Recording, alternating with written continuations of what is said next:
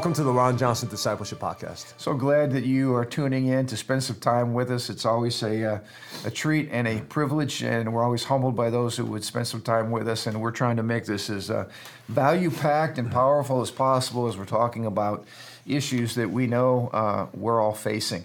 And I think when we ended our last series, um, uh, talking about how you know Christians can't avoid what's coming. Like the the ideological tidal wave is is landing on yeah. our shores. You're going to get wet, you know, and we need to know how to how to deal with this. We we got to be ready. We got to be equipped, and it takes courage, you know, to open our mouths and to speak on these issues. So bring us up to speed from where we were last time. We kicked off kind of a new book that we're going to use to guide our thoughts. Yeah, we talked about Rod Dreher's book, um, "Live Not by Lies," which really is his framework of how Christians should interact in this uh, in this world we live in right now, and based on historical precedents, based on yeah. Um, in fact, what I love about the book is he he he interviews a whole bunch of former Soviet you know, bloc people, citizens who who lived through uh, Stalin's communism. Yeah and they understand what a totalitarian country looks like. But I think what's most important, at least for, for us, is they understand the baby steps that it took, the kind of the, the cultural slide right. to go from a democratic republic, which most of those nations were, to a full blown totalitarian regime. They saw the landmarks. They seen yeah. the landmarks, like, oh, they look familiar. Yeah, and they're able to say, hey, yeah. you know, you guys, wake up. In fact, uh, that to me is what the book really is. It's, it's a, it is a cry to wake up before it's too late. Um, and and for that we can be grateful that that Rod Dreher took the time and, and did all the research and listened to the voices of those who who know what's coming. Yeah. And um, hopefully we'll learn from it. So last week we started to introduce kind of the, the difference between uh, hard and soft totalitarianism. Yeah. Uh, and maybe it would be good just to review that. You know, hard totalitarianism is what we saw and what Alexander Solzhenitsyn lived through in the Soviet Gulag, um, where you have people that are simply arrested in the middle of the night, beaten, tortured, thrown in prisons, worked in labor camps, uh, solitary confinement families, ex, you know, exploding, blowing up, separation, uh, loss of jobs, starvation. I mean, we, have heard about all the horrific things, not only from the Nazi Holocaust, but from the Soviet Union Holocaust, and now modern day uh, communist Chinese and, and, uh, and uh, North Vietnam, some of these horrific places where human rights are being trampled. That's not soft. That's not. That's hard totalitarianism. That's not soft totalitarianism. Talk about what's what's the soft totalitarian. that's a big word. you say it a lot of times.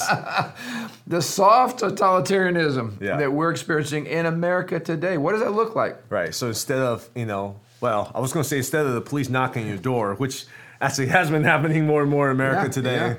We're starting to creep into the hard, but it's censorship, is losing your job, yeah. shadow ban, or just straight up censorship on uh, being banned on social media, uh, ostrac- uh, ostracized by society, shame, name calling, name calling, stuff like that. Yeah, and that's everywhere. That is absolutely everywhere.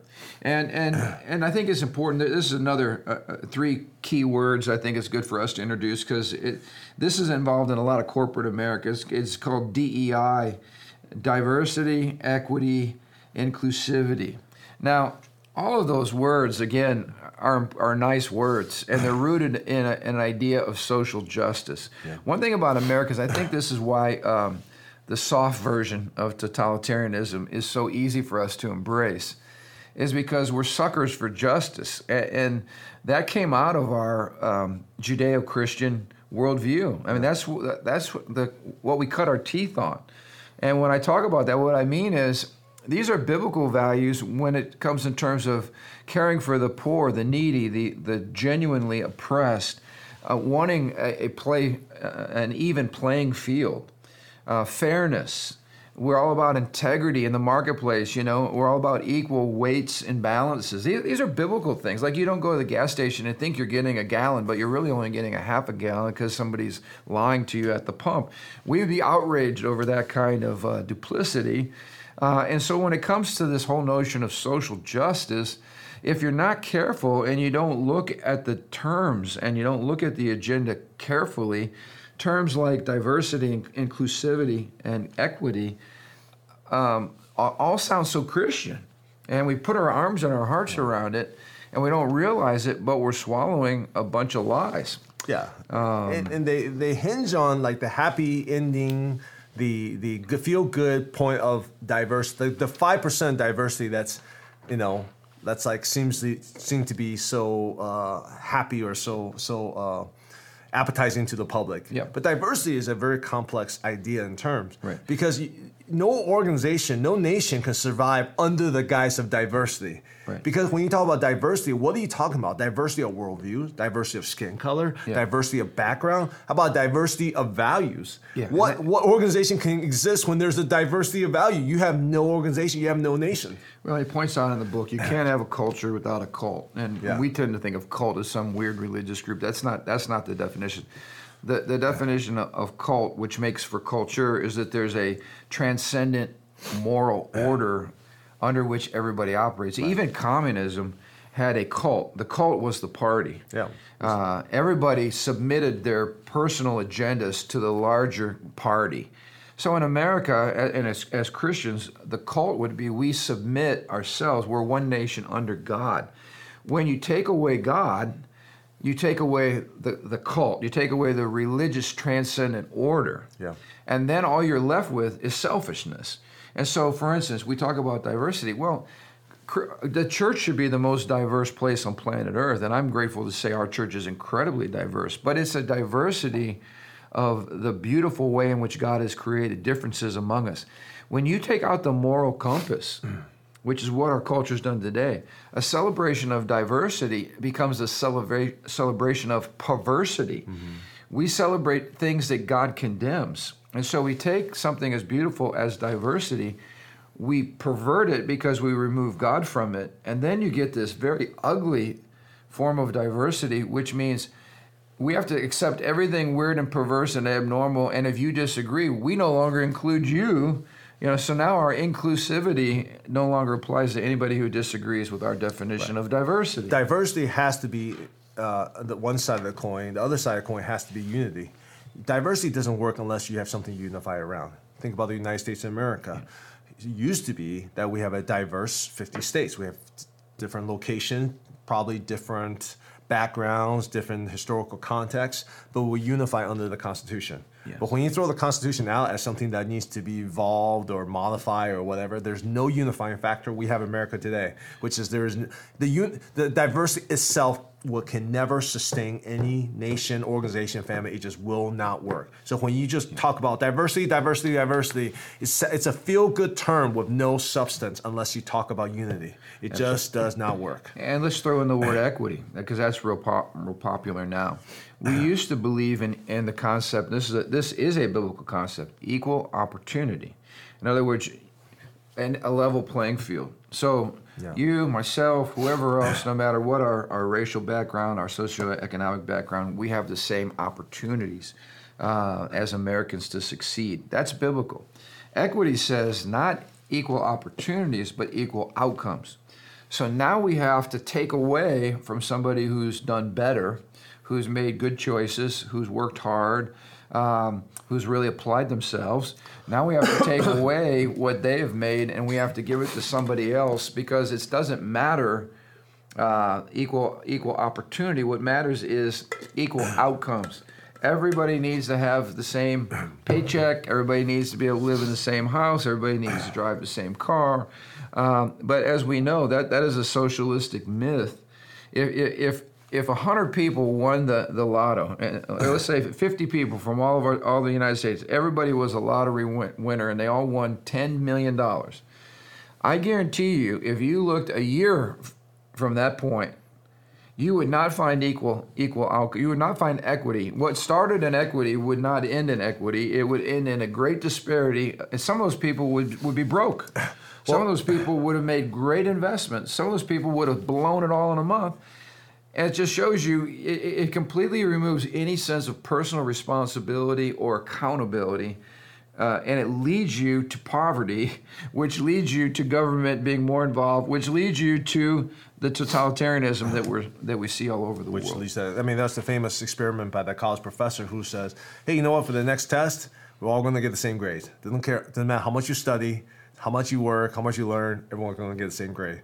And you know, after the first test or so, uh, everyone got the grades. Well, guess what? Everyone was upset. You know, the students worked really hard, and the students who didn't do any work got the same grade, Yep. right? And then the next test, the grade kept going down lower. It's the average of the grades, I believe. Yep. The grades keep getting lower because the, the good students are like, why should I work hard to get a good grade? Because I'm going to get the same grade everyone else gets anyway. Yep. That's what happens. So productivity decreases, accountability decreases, everything decreases. Entrepreneurship. Why is Yeah. anybody going to make an Why should investment? I take that risk to venture out when I don't get any extra benefits from it? It's, it, it doesn't collide. It doesn't conform to human nature, the biblical understanding of human nature uh, of who we are. It, it assumes this utopianism which doesn't exist. Exactly. Exactly. And and I think this is important for where we're at today, because Solzhenitsyn's comment, uh, "Live not by lies," was something that he so uh, strongly believed in because he saw that the the communistic regime was built on lie after lie after lie. It's all propaganda. If they if the party tells you two plus two is five, then your job is to believe what the party says because truth is really just a, a mental construct. Truth exists to serve the party's agenda. Yeah. What is true is the party. The party is The- true. whatever the party says is true. And so we're in a situation now where if Joe Biden says that he's going to invest $10 billion and it's going to solve uh, climate change problems, and there's not going to be any hurricanes, which I heard him t- claiming credit for, somebody uh, were speaking for him.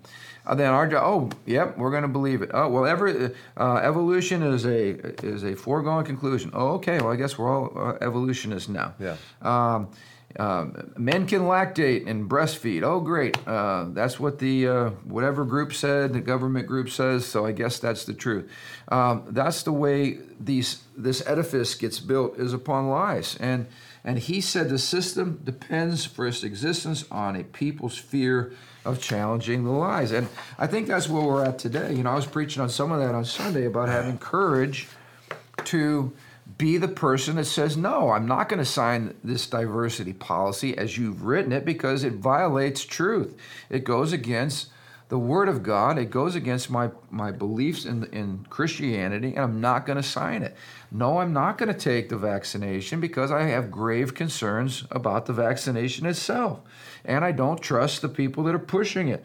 Um, so I'm not going to take it. And you need to respect my right uh, of conscience to respectfully not participate. I mean, all it takes is for, you know, we're seeing it with school boards, with parents who are irate that their kids are being groomed and, uh, and their minds are being twisted and deformed to believe that there's something that they cannot ever be. And, uh, and they're standing up and saying, enough is enough. You know, all it takes uh, is for Christians and people of faith, people of common sense. You may not even be a Christian, but you're smart enough to realize that, that a man can't be a woman and cannot conceive and have a baby. You know what I mean? You just have to stand up and say, I don't think we should be teaching this in our public schools. Why don't we teach kids how to do math and how to read? Uh, like what we used to teach them. Right. So the whole edifice, eventually, if it's built on lies, will eventually crumble. We saw this in every communistic regime they absolutely are destroyed. They, they, they crumble from within because they're built on lies. Let's not let the you know let's not let the foundation get built in America. Let's call it out as we can and not be afraid to speak the truth. That's that's really what Solzhenitsyn was. I, I thought he mentioned us. one point. There's one reason that could cause us to entertain the lies is comfort. ah Yeah, he, he- the pink police state Yeah. is what they call it. Yeah. Let me describe that, and I want you to elaborate. Uh, the pink police state was defined as an informal arrangement in which people surrender political rights in exchange for guarantees of personal pleasure. Yep. Oh, this is so good.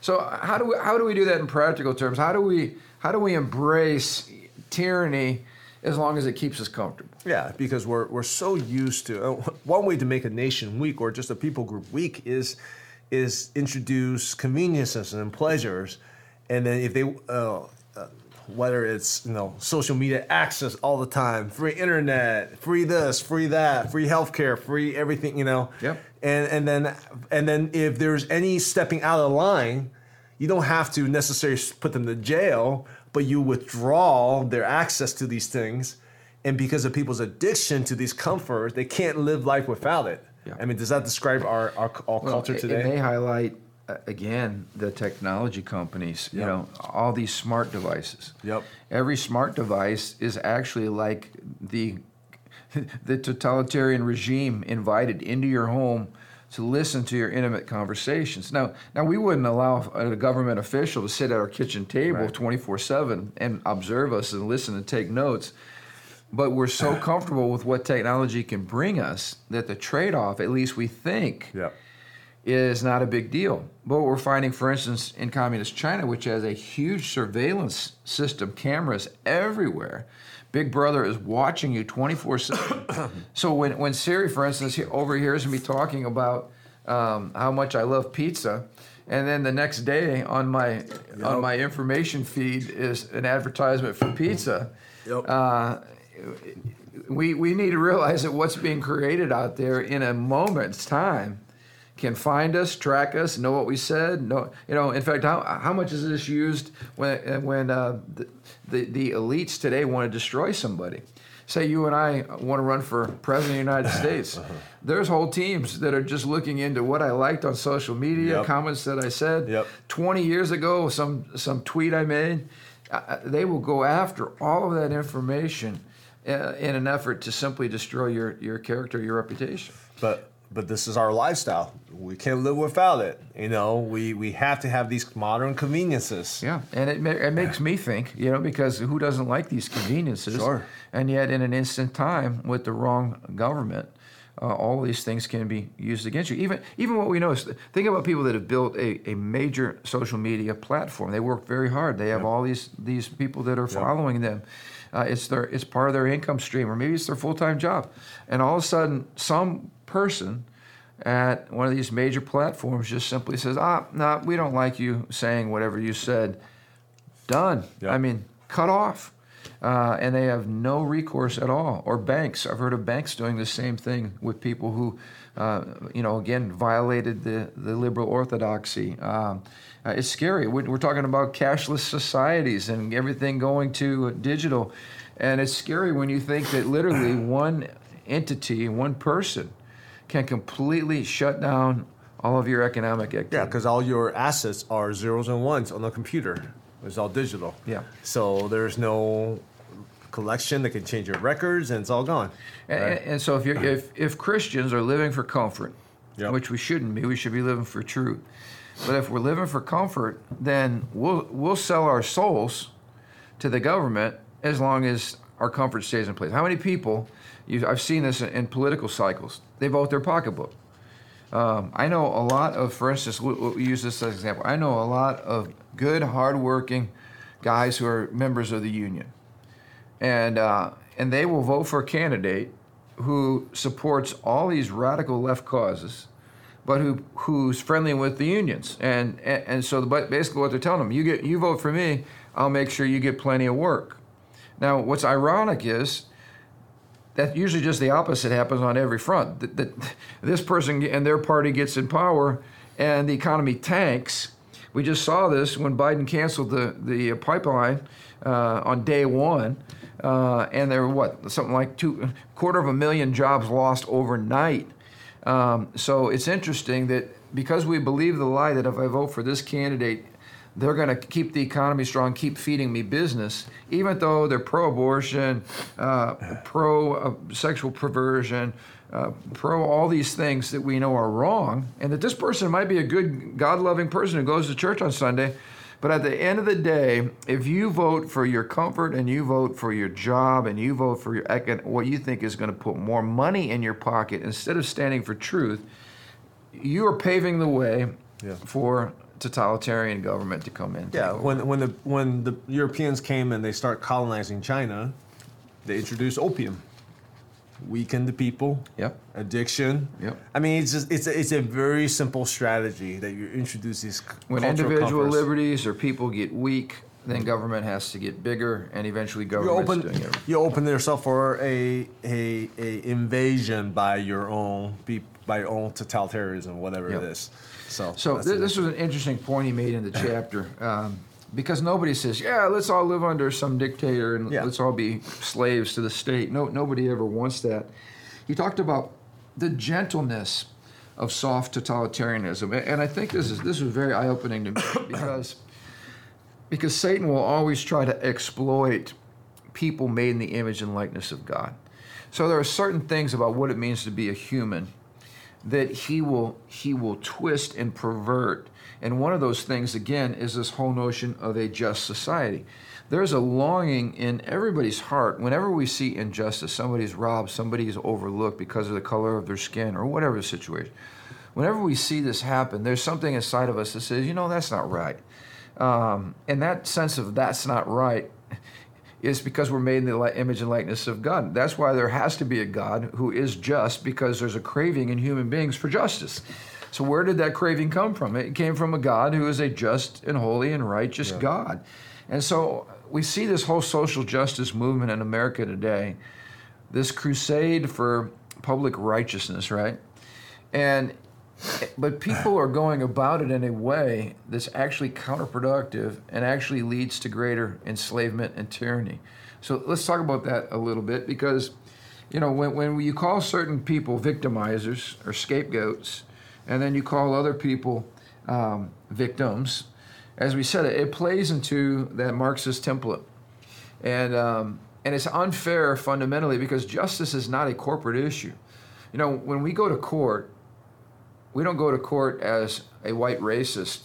You go to court as an individual, and you're judged on the basis of, of crimes that you personally committed. Yeah. Groups don't commit crimes. You know, we talk about fascists, racists. No, groups don't commit crimes. People do. Yeah. Individual people commit crimes. That's why the critical race theory that's being pushed in our schools is so full of poison because it divides people into groups and then demonizes them and tells them that they're guilty of certain things when groups don't commit crimes. Again, people commit crimes. People are race are racist, not groups. So white people are not racist. Some white people are racist. Some black people are racist. But black people are not all racist any more than white people are all racist. So it's a perversion of justice because it takes it out of individual responsibility and accountability, and it blames it blames all Americans or all or certain groups of Americans for certain sins. I, I like to think about it this way. I- don't know if I can explain this correctly.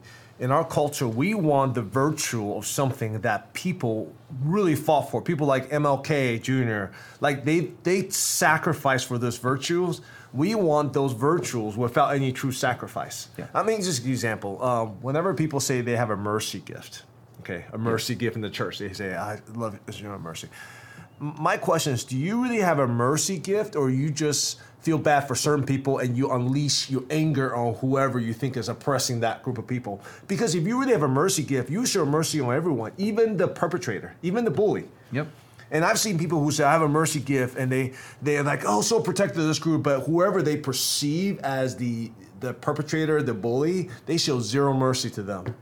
To me, that's not a mercy gift. That is just you just take you you really care about this person, you really hate this other person, and and and what the truly the person with true mercy gift has developed that gift, true love, to say, yeah, I want to protect the weak, but I also want to show justice and mercy to whoever the perpetrator is, right? You see what I'm saying? Yep. That's true character. That takes time. That takes virtue to It- hold that it takes virtue. personal involvement. That's why this whole thing with with the uh, the border crisis is is a lesson on leftist hypocrisy. You know, one of the one of the fundamental fundamental purposes of government is to protect the border. To have a border, to protect the citizens, to have a process of assimilation that is under the rule of law. Uh, of course, this administration wants nothing to do with that. We've had what two million illegal people illegally enter the United States. Two million. This is placing a massive drain on uh, the border states. Um, it's placing a massive drain on our economy, and I believe it's intentional because that's what that's what you do to grow government. Um, DeSantis, Governor DeSantis, was brilliant in his move because he simply said, okay, if all you folks, all you urban areas, uh, you social justice warriors, you're all about a, uh, a sanctuary place where anybody can come. You even put your signs up, right? We saw the signs in Martha's Vineyard. Everybody is welcome. We do not discriminate. All the leftist ideology, all the progressive nonsense. And then when 50 people end up in their neighborhood, they call out the National Guard. They ship them out as fast as possible. They say it overwhelms our ability. These are the richest people in the world. And but here's the point: their justice is not a personal. It does, requires no personal No- no investment. no sacrifice. not a single person that, that was in the news anyway opened up their home. But they're all about caring for the Yeah. poor and the needy and the marginalized until until it, it's not the government doing it until they have to do it. Yeah. And it's hypocrisy. It's a twisted form of justice. It's like when Jesus told the parable of the Good Samaritan. All the folks that walked on by. And he said, "Who really loved that? Who really loved that person? The one that stopped and actually Yeah. did something." So, it ex- uh, his move was brilliant because it exposed the leftist hypocrisy. You will not contain the border, and yet you expect all these communities to to be overwhelmed with the incredible needs of all these millions of people that we're letting in. Yeah, you want to ver- signals virtue. See, see, Virtue the thing is, virtue but Yeah. to truly help people and bring justice is more than just something signal. It's really helping people, caring for them, Yes. getting through their lives. I mean, you and I are we're in the business of engaging people. I mean, how many people you've taken to your house? How many people I've taken my house? Literally, I mean, literally taking people off the street into our house to live with us. For same thing Yeah, for you, to love them, to care for and them, care feed and, them, and what, you know what we them. learned is super hard. it's super hard to help somebody who don't want to help themselves. It's super hard to change people. I mean, I mean, it, it, it's this is a process. This is a journey. This is not something we just signal. It, it's it, it, exposed how much more love do I need in my own heart. It shows me it, it brought us humility to realize I need a girl. You know, this whole process, this whole journey is not just about oh yeah, I saw the MLK Jr. did that. I want to do that too. Well, you got to go through the hard journey to grow in that virtue and, and we don't have that in our culture. We just well, we want it. We want to microwave those virtues of actually growing This, into this is that psychological, therapeutic. Let's just love everybody that has absolutely no hands or feet to it. Yeah. And the government becomes the hands and feet. The funding for all of this comes from a massive redistribution of wealth. Um, and it's wicked. It is absolutely wicked to the core. There's nothing Christian about it. But this is this is how that soft totalitarianism creeps in. Yeah. It feels so good. It sounds so good. Um, it's so feeling based without any, it's not factually based. Like, just think of the concept of open borders. What would happen to America if we just let anybody who wants to come to America come to America and then we tell our communities and our people, do your part? We hear this from Yeah. Joe Biden a million times. The the rich people need to do your part. Well, what does that mean? It means we need to steal all your money and we're going to help these people. Um, that's what it means. It's ridiculous. It is nonsensical. If you just carry out the logical thought process, you realize it's unsustainable.